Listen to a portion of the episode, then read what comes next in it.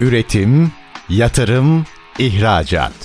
Üreten Türkiye'nin radyosu Endüstri Radyo sizin bulunduğunuz her yerde. Endüstri Radyo'yu arabada, bilgisayarda ve cep telefonunuzdan her yerde dinleyebilirsiniz. Endüstri Radyo.com Çetin Ünsal'ın hazırlayıp sunduğu İşte Bunu Konuşalım programı başlıyor. İşte bunu konuşalımdan merhabalar. Türkiye'nin gerçek gündeminde birlikteyiz efendim. Bugün yeşil ekonomi, regülasyonlar, sınırda karbon vergisi ve Türkiye'nin durumunu konuşacağız. Kritik bir nokta çünkü en çok alışveriş yaptığımız pazar Avrupa. Ve Avrupa şimdi adım adım aslında regülasyonları sıkılaştırıyor. Bundan 3-4 ay önce ifade etmiştim. Sayın Ali Osman Özdilek yine konuğumuz olmuştu. O günkü konumuz aslında iki tane konumuz vardı. Bunlardan biri işte KVKK, GDPR, kişisel veriler onları konuşurken birden regülasyonlara geldi mesele. O konuyla ilgili de uzmanlığı ve faaliyet olduğu için Sayın Özdilek'in bir uyarıda bulundu ve biz böyle bir donduk. Dedi ki yılbaşından sonra ihracatla ilgili bir açmaz var. Hatırlatmasını isteyerek başlayacağım ve tabii ne durumdayız onu da konuşacağız. Jürkom CEO'su Ali Osman Özdilek bugün işte bunu konuşalım konu. Sayın Özdilek hoş geldiniz efendim. Hoş bulduk Çetin Bey. Ayağınızın tozuyla geldiniz sağ Aynen olun. Öyle. Londra'dan geldiniz biz kaptık size. Çok sağ olun. Üstadım ne demiştik o gün bir hatırlatarak başlayalım regülasyonlarla ilgili. Tabii kişisel verilerin koruması ile ilgili ve Avrupa Birliği'ndeki mevzuatın Türkiye etkilerini anlattıktan sonra sınırda karbon düzenleme mekanizması SKDM denilen bir şey geliyor demiştim. Yani bu nedir? Paris İklim Anlaşması'na dayalı olarak işte Avrupa Birliği'nin 2030 ve 2050 karbonsuzlaşma hedefi çerçevesinde ortaya koyduğu bir yapı. Ve bu Türk sanayicisini çok etkileyecek, derinden etkileyecek diye uyarıda bulunmuştum ve onunla ilgili ciddi de bir adım atılmadığını henüz söylemiştim. Ve bu konuyla ilgili farkındalık düzeyinin de düşük olduğunu, şirketlerimizin arasında, sanayicilerimiz arasında çok fazla lafının geçmediğini sadece belli mecralarda o da göstermelik bazı çalışmalar yapıldığını, bir takım raporlar üretildiğini vesaire söylemiştim. Ama duvara çok kötü çarpacağımızı söylemiştim. O günden bugüne neler oldu, neler bitti biraz daha konuyu derinleştirmek isterim aslında. Lütfen, çok severim. Orada çünkü biraz sadece uyarıyla yetindik ama bu uyarının arka tarafında hani bizi dinleyen sanayicilerimiz, dinleyicilerimiz e, ne demek istiyoruz, ne geliyor bize onu biraz anlatmam gerekiyor açıkçası. Bu arada Londra'ya da gidişimiz, gelişlerimiz sık sık oluyor. Sebebi de birazdan anlatacağım anlatacağım. O da yine bu konularla bağlantılı bir husus. Şimdi az önce böyle birkaç dergi aldım buraya gelmeden önce.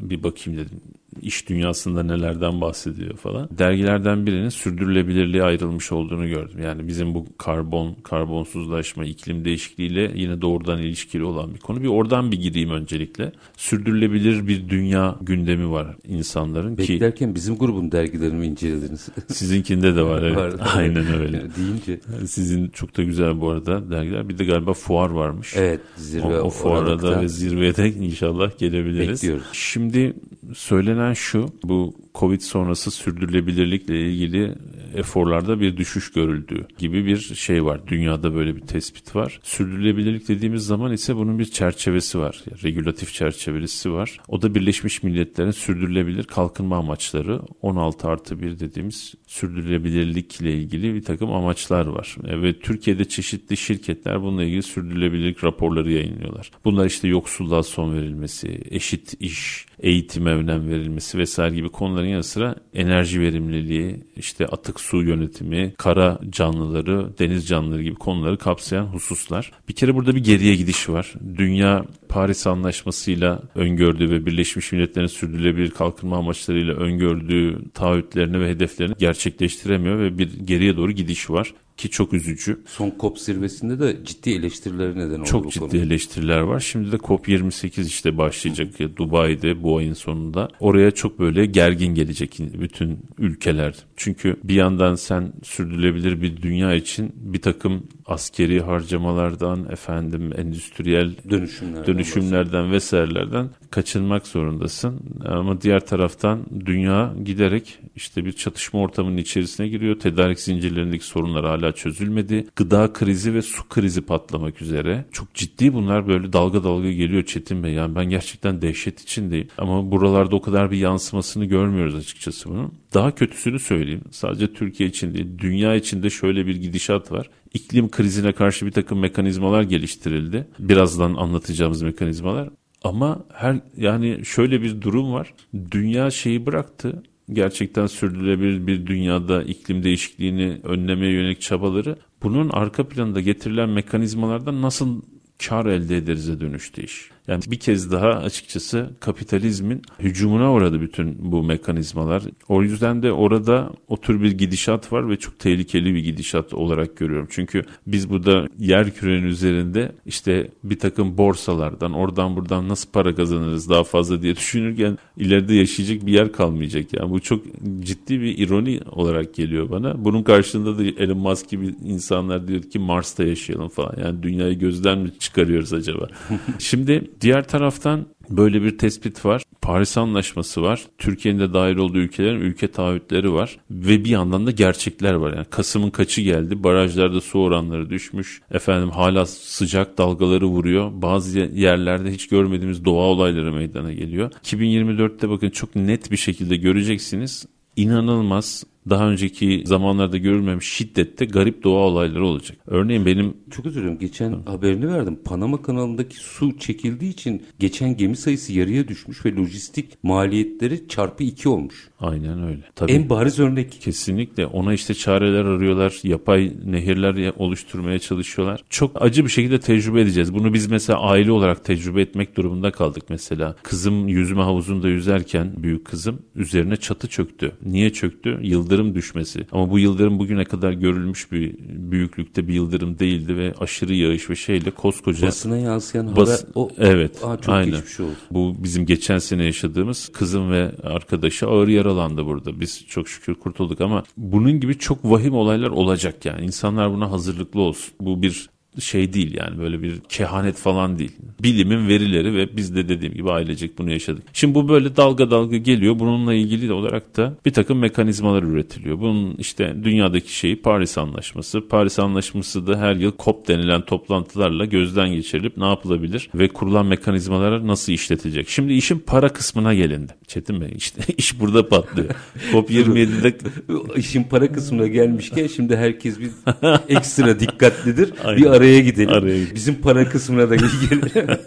Minik bir ara. Aranın ardından yeşil ekonomi regülasyonlar ve Türkiye'nin durumunu konuşacağız. Önemli uyarılarda bulunuyor Sayın Özdilek. Minik bir ara. Aranın ardından Jür Komsiyosu Ali Osman Özdilek de işte bunu konuşalım diyeceğiz. Lütfen bizden ayrılmayın. Üretim, yatırım, ihracat. Üreten Türkiye'nin radyosu Endüstri Radyo sizin bulunduğunuz her yerde. Endüstri Radyo'yu arabada, bilgisayarda ve cep telefonunuzdan her yerde dinleyebilirsiniz. Endüstri Radyo.com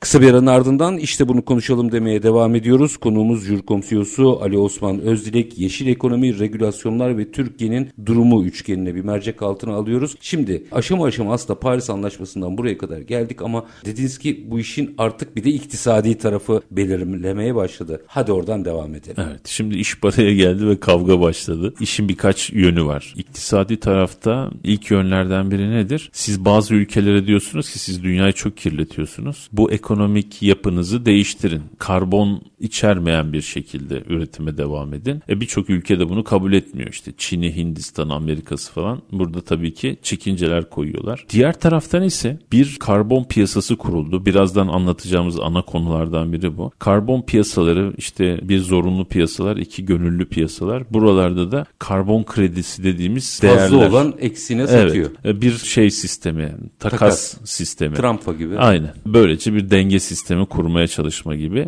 Bir diğer taraftan da işte bu piyasalar vesaire bunların acaba bir ikincil piyasası olur mu? Bu karbondan falan başka şeyler doğar mı? Bir de bu karbonla ilgili vergi vesaire koyulduğu zaman ve biz karbonsuzlaşmaya başladığımız zaman rekabetçi gücümüzü kaybedeceğiz. Bunu nasıl dengeleriz kaygıları? Dolayısıyla hani iş paraya gelince kavga başladı. Şimdi bir yandan da bütün öngörülen çözümlerin hayata geçirilmesi için çok büyük bütçeler ve bunların harekete geçirilmesi. İşte bu parayı elini kim cebine atacak? Dünyada dolaşıma nasıl sokacaklar? Bunu corrupt edilmeden, birilerinin cebine girmeden gerçek yerlere nasıl yönlendirecekler? Şimdi yatıp kalkıp bununla uğraşıyorlar. Örneğin Avrupa Birliği bu ETS denilen emisyon ticaret sistemini ilk kurduğunda 5 milyar dolar bir dolandırıldı sistem. Hatta onunla ilgili şeyde bu paralı yayın yapan Pay TV'lerden birinde bir belgesel var yani ona bakabilirsiniz. Dolayısıyla sistemin açığını bulup oradan şey yaptılar. Bu tür sistemler şeye de suistimale de çok açık maalesef. Şimdi gelelim bizim tarafa. Yani dünyada böyle bir konu var. Bu işin finansal boyutu da var. Finansal boyutta da işin içine cezalar, vergiler vesaireler de giriyor. Yani gönüllü borsalarda bir şeyler alıp satma, kendini dengeleme, karbonu dengeleme çabası güzel de diğer taraftan da vergiler, cezalar onlar bunlar da havada uçuşmaya başlayacak. Şimdi geçen programda uyardığımız konuyu biraz açalım e, bu noktadan alıp sınırda karbon düzenlemesi mekanizması. Avrupa Birliği dedi ki tamam dedi ben 2030 ve 2050 hedeflerine uygun olarak karbon suz bir ekonomiye doğru gidiyorum hızla. Fakat bunu yaparken benim bir endişem var. Karbon kaçağı diye bir şey olursa ne yapacağım? Nedir karbon kaçağı? Avrupa'daki firmalar bu yeni gelen düzenlemeler nedeniyle, regülasyonlar nedeniyle rekabetçi güçlerini kaybederse daha ucuza ve karbonlu bir şekilde üretim yapabileceği yerlere kayarsa ben bunu nasıl dengeleyeceğim? O zaman Avrupa dedi ki ben böyle bir risk varsa o zaman tüm dünyaya ben de derim ki benim bu kadar bir kaybım oluyor. Ben de bunu karşılamak için yeni bir mekanizma kuruyorum. Ben bunu senden başka türlü tahsil ederim. Yani alırım bu karbonu başka yer kendimden çıkarırım ama başka yerdeki adamdan da bunun şeyini alırım. Vergisini, vergisini alırım. Gümrüğünü. Dolayısıyla bununla ilgili mekanizmaya da SKDM sınırda karbon düzenlemesi adını verdi. Şimdi burada nasıl işleyecek bu mekanizma ve ne zaman işleyecek? Biz program yaptığımızda demiştik ki çok kısa bir süre sonra başlıyor ve başladı. 1 Ekim 2023 itibariyle belli sektörlerde şu anda başladı. İlk çeyrek raporlamaları da yapılmak üzere. Yani Ekim Kasım'dayız şimdi. Aralık, Ocak şu ilk çeyrekte ilk raporlamalar yapılacak. 1 Ocak 2026'ya kadar bir deneme süresi. Avrupa Birliği de bilmiyor şu an hani ne olacak ne bitecek. Biraz el yordamıyla el yordamıyla hesap zaten. kitap yapacaklar. Kim neyi ne kadar beyan ediyor, nereden ne geliyor vesaire vesaire diye. Şimdilik demir çelik işte gübre, çimento, çimento,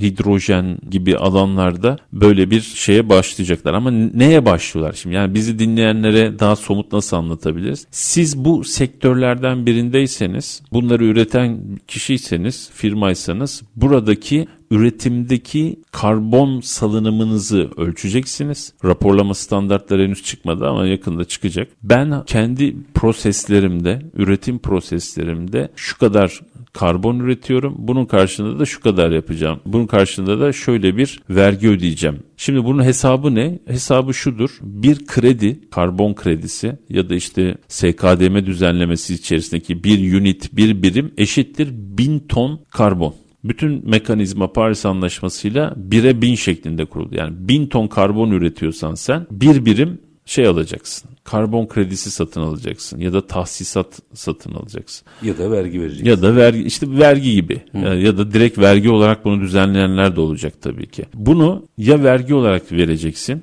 düzenlemelere göre ya düzenlenmiş borsalardan alacaksın. Yani devletlerin düzenlediği şu anki Avrupa Birliği'nin ETS sistemindeki gibi ya da gönüllü borsalar dediğimiz borsalardan bunu tedarik edeceksin. Böylece bu karbon senin dünyaya saldığın karbon için bir dengeleme mekanizması yaptığını göstermeye çalışacaksın. Şimdi bunlar tabii hesap kitap ve teknoloji gerektiren işler. Yani bir prosesin ne kadarında karbon üretiyorsun vesaire. Fakat burada çok önemli bir şey daha söylemek istiyorum. Sadece bu sektörlerde doğrudan senin ürettiğin karbon dikkate alınmayacak. Çetin Bey. Ara madde veya ham maddelerde veya Tedarik proseste yani. kul aynen öyle. Proseste kullandığın tüm tedarikçilerin ürünlerinin de bu hesaba katılacağını bilmeniz lazım. Dolayısıyla çok basit bir şeyle karşı karşıya değiliz. Avrupa Birliği bunun tabii ki çerçevesini, hesap yöntemini, raporlamalarını kısa sürede çıkaracaktır. Şimdi mesele şu. Türkiye ben o konuştuğum dönemde işte birkaç ay önce konuştuğumuz dönemde Türkiye'nin bir hamle yapması gerekiyor. Demiştim ki Türkiye'nin SKDM'ye uygun karbon sertifikaları üretmesi gerekiyor. Ve ülke bunu verecek kendi şeyine ihracatçısına, sanayicisine bu sertifikayla sınırdan geçmeye çalışacak ürün. Ama Türkiye'nin hazırladığı EPİAŞ'ın altyapısını kurduğu YEK-G denilen sertifikaları Avrupa Birliği uygun bulmamıştı. Zaten problem o gün ortaya çıktığı Aynen için öyle. bunu söylemiştiniz. Tabii. Dolayısıyla şimdi Türkiye'nin yapması gereken bir şey var demiştim. O da Avrupa Birliği'nin aradığı kriterlere uygun bu sertifikaları üretmek. Bu da güven gerektiriyor ve arka planda hem teknik güvenlik hem hukuki güvenlik gerektiriyor. Yani senin ürettiğin sertifikayı adam gördüğü zaman bunun Tamam diyecek. bozulmamış olduğunu, önüne doğru düzgün gelmiş olduğunu teyit etmesi lazım. Senin o kriterlere uyman lazım. Bunun için de ne yapman lazım? Ülkede bir ETS sistemi kurman lazım. Emisyon ticaret sistemi. O gün itibariyle hiçbir şey yoktu. Fakat işte Reddolunca daha doğrusu kurgu bozuldu. kurgu bozuldu. Yoksa hazırlığı yapılmış ama reddoldu. Evet reddoldu. Ve şöyle söyleyeyim belki de bu Avrupa'da bunu çözemedikleri için ya bu bir yekke ile falan olacak iş değil. Bizim bütüncül bir ETS sistemi kurmamız lazım ve bunun her türlü hileden hurdadan tabiri caizse ari olması lazım. Bunun İstismara kapalı olması kapalı lazım. olması lazım. Yoksa sen kendi kendini kandırırsın. Avrupa Birliği'nde sınırdan senin şey, ürünün geçemez yine. O nedenle bu programa gelmeden işte birkaç gün önce bir gelişme oldu. İki gün falan oluyor topu topu. Türkiye'nin emisyon ticaret sistemi yönetmelik taslağı görüşe açıldı. Hmm. Şu anda ulaşılabilir bir durumda. Görebildiniz mi? İnceleyebildiniz mi? Evet inceledim. EPDK'nın web sitesinde şu anda kamuoyu görüşüne açık indirebiliyorsunuz bir Word doküman olarak hazırlanmış yönetmelik. Yönetmeliğe baktığınız zaman da dünya standartlarında gereken olması gereken tanımlar, mekanizmalar vesaireler anlatılıyor. He, bu şimdi normalde çok daha önce yapılması gereken bir şeydi. Çünkü siz bunu kağıt üstünde yönetmelik olarak yazıyorsunuz ama işletme kısmı şimdi nasıl olacak onu göreceğiz. Şimdi bu görüşe açıldı. Belli ki bir Avrupa tarafından baskı var. Bizim tarafta da tabii ki içeriden bu işi yavaş yavaş duyan sanayiciler ya da devlet mekanizmaları içindeki kişiler bastırıyor demek ki. Yani bu yönetmeliklerin Yapılsın diye. yapılması gerektiği zaten yıllardır var. Orada işte yekke kabul edilmeyince Şimdi bambaşka işler, sistemler işler Evet. bozuldu. Evet tabii. evet öyle bozuldu. Onlar büyük ihtimalle diyorlardı ki biz zaten yaptık bu Hazırlığımızı sertifikayı. yaptık hallederiz bir şey. Hani şeyimiz var ya bizim hallederiz ama Avrupa'da öyle bir halledemiyorsun yani hiçbir şeyi. Şimdi dolayısıyla böyle bir yönetmelik taslağı çıkmış durumda. Yönetmelik taslağı görüşe açılacak. Bilmiyorum sivil örgütlerin ya da uzmanların ne kadar görüşlerine değer verilecek onu bilemiyorum ama biz bir görüş yazıp yollayacağız yani sonuçta. İçinde çünkü baktığımız zaman bir sürü itiraz edilmesi gereken, geliştirilmesi gereken noktalar var yönetmeliğin. O amaçla açılıyor Tabii. zaten. O amaçla açılıyor ve biz de bu katkıları yapmaya çalışacağız. Benim en büyük korkum dediğim gibi bunun bir efendim Avrupa Birliği'ne biz bir uyum kapsamında dostlar alışverişte görsün bir tane yönetmelik yaptık. Arkada da zaten 2-3 tane kurum belirledik. Yani devlet kurumu dışında özel teşebbüsler falan da belirli. Bu işin kaymağını yiyecek bir yapı hazırlıyoruz. Ama siz şakası yok bunun diyorsunuz. Tabii canım böyle bir şeyin şakası yok. Yani bunu siz şimdi kendinizi burada belki yönetmeliği birilerine göre yapmış olabilirsiniz. Tamam mı? Anlatabiliyor muyum? Yok o, onu şimdi hakkını teslim edeyim. Çünkü bunu hep tartışıyoruz.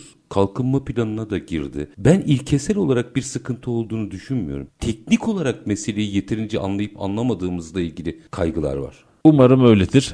teknik olarak mesele anlama kaygısıdır. Çünkü teknik kısmı kapatırsınız ama diğer kısmı kapatmak çok kolay değil işin etik bağlamında vesairede. Ama yönetmelikle getirilen mekanizmayı kurmak ve işletmek o kadar kolay değil. Umarım bu arkada iyi çalışılmıştır. Çünkü dediğim gibi Avrupa Birliği bile bu sistemi kurduktan belli bir süre sonra 5 milyar dolar kayıpla sonuçlanan bir dolandırıcılığa maruz Ha, kaldı. doğru. İşte double counting denilen sorunlar var mesela çifte sayma. Bu karbon kredisi denilen kredileri kim tasdik edecek, kim onaylayacak? Bu piyasaya girdikten sonra işte yönetmelikle orada bir sistem kurulması öngörülüyor. Yani bir borsa sistemi öngörülüyor. Bu borsa sisteminin güvenliği, buraya giren bu SKDM kayıtlarının güvenliği ve bunun Avrupa Birliği'ne uyumu meseleleri nasıl halledilecek? Umarım orada bu işler çok uzamadan doğru düzgün bir bu yönetmeliğin gerektirdiği teknik yapılar kurulur. Çünkü biz her zaman şunu söylüyoruz Çetin Bey. Biz bir GRC şirketiyiz. Hollanda merkezli. GRC dediğimiz yönetişim risk ve uyum hizmetleri veren bir şirketiz. Şimdi bizim işimiz şu. Kağıt üstündekini yorumlamak değil. Kağıt üstünde yazanın hayata nasıl gerçekten geçirileceğini Hmm, o önemli zaten. bulmak ve onun gereklerini yerine getirmek. Yoksa kağıt üstünde her şey mükemmel oluyor zaten. Tabii, o, tabii. o çok zor bir şey değil. Şimdi minik bir araya gideceğim. Yine aranın ardından şunu sormak istiyorum. Çünkü sözlerinizden şöyle bir soruyu sorayım cevabını sonra alacağım. Sözlerinizden şöyle bir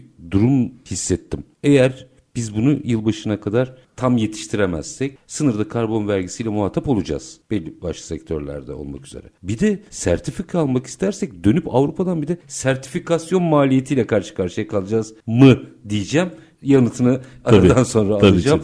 Jurkom CEO'su Ali Osman Özdilek çok çarpıcı şeyler anlatıyor. Evet hepimizin bir kulak dolgunluğu var süreci tartışıyoruz ama bunlar kritik detaylar 1 Ocak 2026. Çok uzak bir tarih değil. Kısa bir ara aranın ardından işte bunu konuşalım diyeceğiz. Lütfen bizden ayrılmayın. Üretim, yatırım, ihracat. Üreten Türkiye'nin radyosu Endüstri Radyo sizin bulunduğunuz her yerde. Endüstri Radyo'yu arabada, bilgisayarda ve cep telefonunuzdan her yerde dinleyebilirsiniz. Endüstri Radyo.com Kısa bir aranın ardından işte bunu konuşalım demeye devam ediyoruz. Jurkom CEO'su Ali Osman Özdilek'le birlikteyiz. Yeşil ekonomi, regülasyonlar ve Türkiye'nin durumunu konuşuyoruz. Özellikle ihracatçının durumunu konuşuyoruz. Çünkü ilk galiba bu işte muhatap olacak olan Avrupa'ya mal satanlar. Şimdi Giderken bir şey sordum. Zaten bu konuyla ilgili bir uyumsuzluk olursa bir sınırda karbon vergisi riski var. Şimdi eğer sertifikasyonu yetiştiremezsek bir de çünkü günün sonunda hadi sertifikam yok ben bari mal, al, mal satmayayım deyip kimse dönmeyecektir. Avrupa'dan sertifika edinmeye çalışacaktır yaptığı faaliyeti kanıtlamak için. Bir de bu maliyetle mi karşı karşıya kalacağız? Kesinlikle bu maliyetle karşı karşıya kalacağız ve daha ötesi belki de olacak. Şimdi şöyle hani bizde bir mantık var ya bundan ne kadar para kazanacağım? 10 birim. Cezası ne? 3 2 birim. Ha 8 birim kardayım kardeşim. Parasını öderim geçerim. Şimdi Ama buradaki kredibilite para etmiyor. Şimdi biz bununla çok karşılaşıyoruz. Yani benim yoğun avukatlık yaptığım dönemde bizim Türkiye'deki risk analizi bundan ibaretti. Tamam mı? Fakat burada şöyle bir şey var. Siz Avrupa Birliği'nin kabul ettiği SKDM kapsamındaki bir sertifikayı edinseniz bile sizin malınızın oraya gireceğinin bir garantisi yok. Yani o nasıl söyleyeyim bunun bu tür yönlere gidebileceğini Avrupalılar seziyor. Çünkü daha önce çok oldu. Örnek vereyim. Ürün güvenliği direktifi diye bir direktif var Avrupa Birliği'nde. Sizin bir endüstriyel ürününüzün Avrupa Birliği'ne girebilmesi için bir takım güvenlik gereklerini karşılaması gerekiyor. Zorunlu standartlar kaldırıldıktan sonra yeni yaklaşım direktifleri denilen hmm. direktiflerle ürünlerinizin temel sağlık ve güvenlik gereklerini karşılaması lazım. Bu kapsamda da çeşitli sektörlerde çeşitli sertifikasyonlar yapıldı. Benim en iyi bildiğim sektör olan asansör sektöründe de H modülü sertifikasyonu diye bir şey vardı. Yani böyle modül modül sertifikalar var. Eğer siz H modülü denilen modüle sahip bir firmaysanız Türkiye'de Avrupa Birliği diyordu ki ha bu dizayndan enstalasyona yani kuruluma kadar asansörün hepsini yapabilecek kapasitede bir firmadır. Bir firma. Tamam mı? Şimdi yıl kaçtı hatırlamıyorum. Bize ihbarlar geldi. Ben Asansör Yürüyen Merdiven Sanayici Derneği'nin hukuk müşaviriyim aynı zamanda devam ediyorum. İhbarlar geldi. Dediler ki H modüllü Türk firma sayısı tüm Avrupa'da işte H modülüne 60 firma sahipken tüm Avrupa çapında Türkiye'de 900 küsür. Ve bu giderek artıyor. Bizim şey Hollywood ve Yeşilçam hikayesine Evet. Aa, biz bu ihbarı aldık araştırmaya başladık. Sonra bir Yunanistan'dan bir de Estonya mı ne o tür bir ülkeden şu an aklımda değil. Avrupa Birliği'nin sertifikasyon yapmak için yetkilendirdiği kuruluş ile Türkiye'deki firmaların sadece telefonla para göndererek bu sertifikaları edindiklerini tespit ettik. Sertifika satılıyormuş Avrupa'nın evet. belli başlı yani. Aynen öyle. Ve biz de mesela iki tane usta yan yana gelip bir asansör firması kurmuş. H modülüne sahip. yani siz designer'ınız var, asansör mühendisi, elektrik mühendisi her şeyiniz var. Ama o iki abi her şeyi yapıyor anlamına şey, geliyor. Çok garip. Şimdi Bütün bunu Avrupa'da 60 adet bizde 900 adet var 900 o dönem. küsürdü o zaman Neyse, için. Sonra yani, biz atladık Aysat Başkanı ile birlikte Brüksel'e gittik. Brüksel'de makine direktifinden sorumlu bir hanımefendi vardı Beata Piş diye. Beata Hanım'a ben sunum yaptım elde ettiğimiz verilerle. Kadının gözleri yuvalarından fırladı.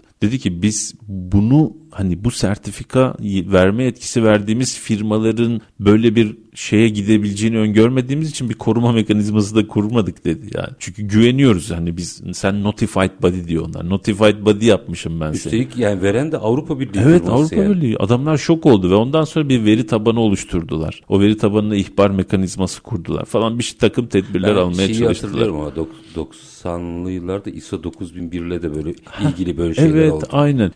şimdi Ülkeleri söylemeyeyim şimdi de.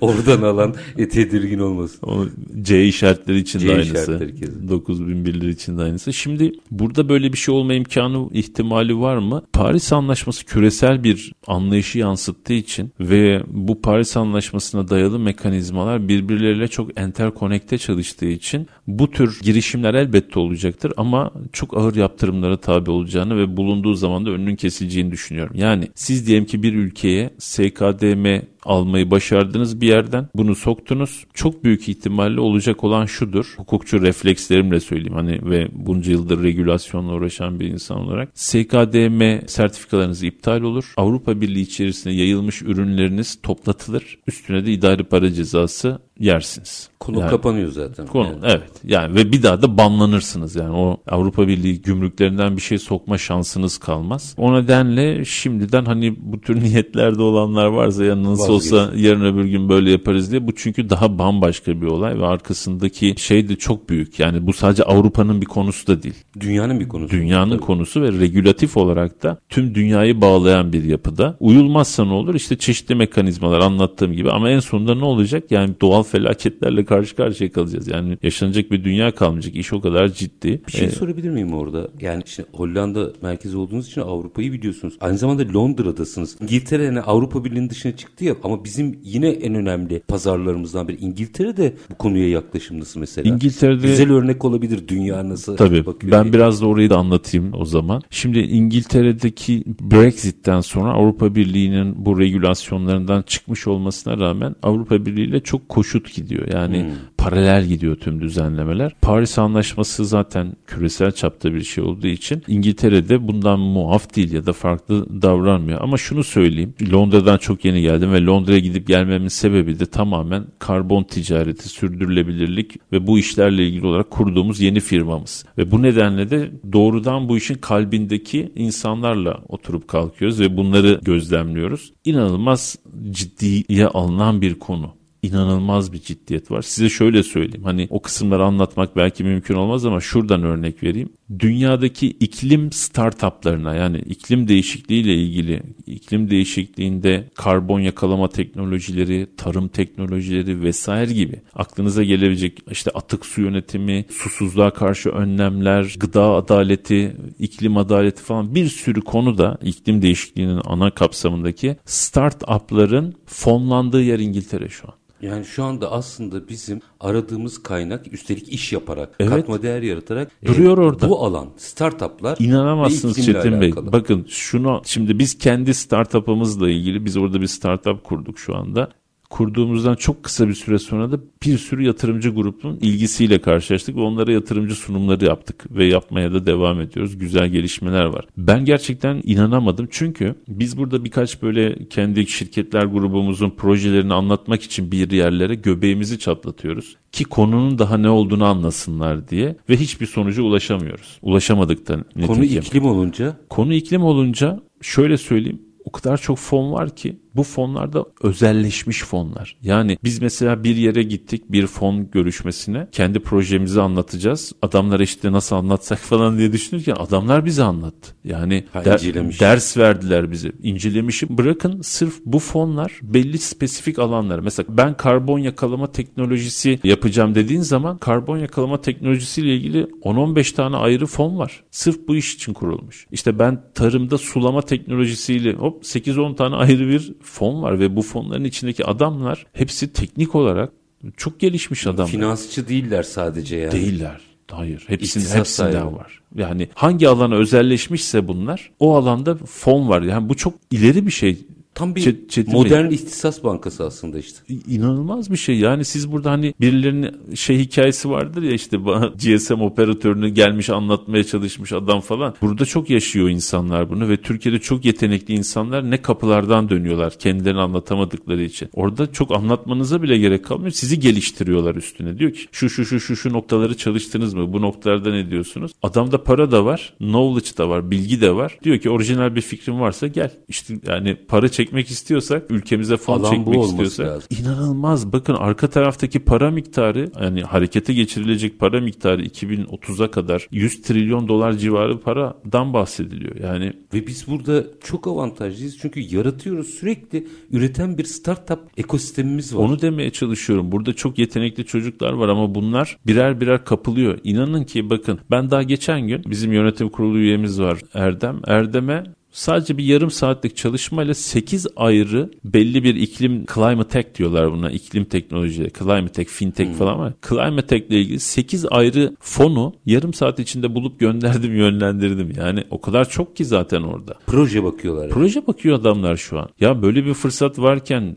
yani biz niye değerlendirmiyoruz? Devlet işte destek olsun bu gençlere. Biz bir etkinlik yapmıştık İstanbul'da bizim sponsor olduğumuz şirketlerimizin. Sonra pırıl pırıl çocuklar gelmişti İTÜ'den. Çok güzel karbon ayak izi ölçme vesaire gibi şeylerle ilgili böyle erken dönemde yakalamışlar. Ama ellerinde imkan yok çocukların. Çok güzel şeyler yapmışlar. Bunlar gibi bir sürü imkanımız var. Bu çocuklara destek verin. Biz de bu uluslararası şeyi yakalayalım. Yani, Yani, aslında ortada hem çok büyük bir risk var hem de riski yönetirseniz çok büyük bir Çok fırsat. büyük fırsat var. Gerçekten bunu kaçırmamak lazım. Yani ben kendi şahsımda bunu yakaladım ama ülkemin Ülke bunu önemli, kaçırmasına çok üzülüyorum. Yıllar önce işte web teknolojileri web 1.0 2.0'lar gelişirken orayı kaçırdık. Robotik kısmını kaçırdık. LED teknolojisini bile kaçırdık ya. O yılları hatırlıyorum. Gitti bak Güney Kore aldı. Oradan bir sürü şeyler üretti Ki falan. burada bir yatırımcı ben yaparım demişti onu hatırlıyorum. Evet demişti. Biz bunları kaçırıyoruz. Şu anda dünyanın bana göre bu benim şahsi değerlendirmem ama biz gerçekten 1800'lerdeki endüstri devriminin çok daha ileri bir aşamasını yaşıyoruz. Çünkü her şey bir araya geldi. Yapay zeka bir araya geldi. iklim değişikliği bir araya geldi. Birçok faktör işte dijital paralar vesaire dünyanın çok kabuk değiştirdiği çok önemli bir kavşak noktasındayız ve benim tahminlerime göre maksimum 2030'da falan bu dönüşüm tamamlanmış olacak. Yani şimdi bir şey yapmak lazım. Çok acil şimdi ve çok acil yapmak lazım. Süren bitti ama bir şey daha sormazsam Lütfen. içimde kalacak. Bütün bu gelişmeleri benim örneğin bir firma sahibi olarak yönetebilmem mümkün değil. Ben kendi firmamdan mesulüm. Yani o gemiyi ben yürütüyorum çünkü kaptan benim. Dışarıda yani çevremde, ülkemde ne olduğuna bakmaksızın. Ben bugün bir dakika Ali Osman Bey'in söylediklerinden bu yolculuğu doğru yönetmeliyim diye kanaat getirdiğimde yapmam gereken ilk acil eylem planım ne? Ne yapmam lazım? Ben kendi yaptığımı söyleyeyim Harikasınız. isterseniz. Hani ben şöyle damdan yaptım. düşen halinden damdan düşen Ben kafamı kumdan çıkarttım. Daha önce kumun içine bakıyordum. Vay bu kum ne kadar güzel ya falan diyordum. Biz bunun içinde biz şu an şunu anlamalıyız. Dünya ekonomisi ve tüm dünyadaki yaşam tamamen enterkonekte iç içe geçmiş durumda artık. Hani bu küreselleşme hikayesinden bahsetmiyorum. Gerçek anlamda bağımlılık ilişki karşılıklı bağımlılıklar kurulmuş durumda ve biz ülke içerisinden kafayı bir kaldırmalıyız. Bunu nasıl kaldıracak peki insanlar? Ben nasıl kaldırdım? Ben verilere baktım. Yani kimsenin söylediği sübjektif değerlendirmelere bakmadım. İşte Almanya çok iyi, Fransa'da şöyleyiz, ABD'de böyle durum. Çünkü insanlar görebildikleri ufukları kadar size bilgi verebilir. Ama veriler var. Her yerde veri var artık. İşte mesela teknolojik gelişmişlik endeksi, inovasyon endeksi, şehir kirliliği endeksi bir sürü veri var. Şimdi ben kendi bulunduğum alanlardan kafamı kaldırdığımda bir baktım orada dünyada çok hızlı koşan bir sürü insan var. O yüzden de benim ilk yaptığım iş bir tane ARGE departmanı kurmak oldu ama bildiğimiz anlamda ARGE değil biz ARGE diyoruz buna. Yani şu ARGE'den kastım şu dünya nereye koşuyor? Objektif olarak ben buraya nasıl bakarım? Bunu araştıran bir birim kurdum ve biz şunu fark ettik. Supranasyonel yani ulus üstü bir düzen oluşmuş ve ben burada yerel bir üretici olsam bile dünyadaki birçok şey beni etkiliyor. İşte karbon gibi. Yarın öbür gün benim burada üretip kendi memleketimin içinde bile satmaya çalıştığım şey dünyadaki regülasyonlar yüzünden ülkede benim ayağıma dolanır hale gelecek. O yüzden de kafayı kaldırmak gerekiyor, etrafa bakmak gerekiyor, veriyle hareket etmek gerekiyor. Verilerin içinde de o belki biraz özel bir yetenek ya da böyle biraz çalışma gerekiyor. Paternleri yani o veri yağının içerisindeki güzellikleri görmek lazım. Patern dediğimiz birbirini tekrarlayan örnekleri görmek lazım ve o doğrultuda bir strateji çizmek lazım. Bir de şöyle söyleyeyim son olarak hani bu konuyla da bağlantılı. Londra'da mesela biz toplantıları şöyle yapmıyoruz. Türkiye'de şöyle yapıyoruz. Londra'da böyle yapmıyoruz. Türkiye'de nasıl yapıyoruz? Şu gün şu saatte toplanalım. Tamam toplanalım. İşte oturuyoruz, geliyoruz. Kimi trafikten geliyor bilmem ne falan. Dosyalar, sunumlar, şunlar bunlar. Konuşuluyor, konuşuluyor, gidiliyor. Konuşuluyor, konuşuluyor, gidiliyor. Londra'da nasıl yapıyoruz? İşte bir Starbucks'ta orada burada bir yerde buluşuluyor. Ya da işte bir bina varsa Lokasyonda. da lokasyonda. Abi senin olayın neydi? Şuydu. Ben tamam şunlar şunlar mı? Bunlar bunlar mı? 20 dakikanız var. 20 dakikada konuşuluyor. 20 dakika sonra adam diyor ki tamam ben sana 300 bin pound yatırıyorum kardeşim. Hadi gerekli prosedürleri halledelim. Şeyi anlatabiliyor muyum? Yani biz Türkiye'de verimsiz iş süreçleri yürütüyoruz. İngiltere'de, Amerika'da, başka yerlerde insanlar verimli iş süreçleri yürütüyor. Biz özellikle hanımla Londra'da kafeleri gezelim dedik. Kafelerde Türkiye'ye girdiğim zaman çeşitli kahve içilen yerlerde herkes tabiri caizse lak lak ediyor. Konuşuyor. Bütün gezdiğimiz kafelerde istisnasız beyaz yaka olduğu çok belli olan insanlar kafalarını kaldırmadan çalışıyor. Çetin Bey. Çalışıyor, dünya çalışıyor. Hong Kong'a gittiğinizde, Şangay'a ya da Singapur'a gittiğimde ben bir şeyden çok etkilenmiştim. O limanlar vızır vızır, vızır vızır. Biz burada bazı limanların avukatlığını yapıyoruz. Dört tane önemli portun. Bomboş. Limanlarımızda öyle bir şey yok yani. İşte iki günde, üç günde bir gemi gelecek de bilmem. Bilmiyorum siz gördünüz mü Hong Kong'un, Şangay'ın halini. Ya da işte İngiltere'deki bu kafelere gidin ya. Yani inanılmaz bir şey. Dinamizm var. Biz bu dinamizmi yitirmişiz. Enerjimizi birbirimizin üstünde ego tatminiyle geçiriyoruz. Ama bir şey üretilmiyor. Yani herkes çok konuşuyor ama üretim yok. Adamlar az konuşuyor, işi bitiriyor. Bence manşet bu. e, Yurkom CEO'su Sayın Ali Osman Özdilek. Çok çok teşekkür ediyorum. Kırmadınız yine. Estağfurullah. E, Türkiye'ye gelişinizde bayağı da oldu galiba değil mi? Biz bir ay önce falan mı randevulaştık? bir, bir ay kadar oldu. Demek ki bakın bir ay sonra randevulaşılabiliyor. ve hiç gayet net geldi ve sağ olun o gün yarım kalmıştı. Bugün bence çok net e, tamamladı. Belki bu süreci beraber takip etmekte de fayda var. Ne olur oradaki bilgileri dinleyicilerimizle de buluşturmaya devam edelim. Tabii özellikle bu karbon piyasaları yönetmeliği yürürlüğe girdikten sonra bir daha Bir konuşalım. daha yapalım. Sözünü de şimdiden aldık. Efendim işte bunu konuşalım. Bugünkü konu Jurkom CEO'su Ali Osman Özdilek'ti. Yeşil ekonomi, regülasyonlar ve Türkiye'nin durumunu mercek altına aldık. Takdir sizlerin. Biz her şeyi konuştuk olduğu gibi her zamanki gibi bitirelim. İşinizi konuşun, işinizle konuşun. Sonra gelin işte bunu konuşalım. Hoşçakalın efendim.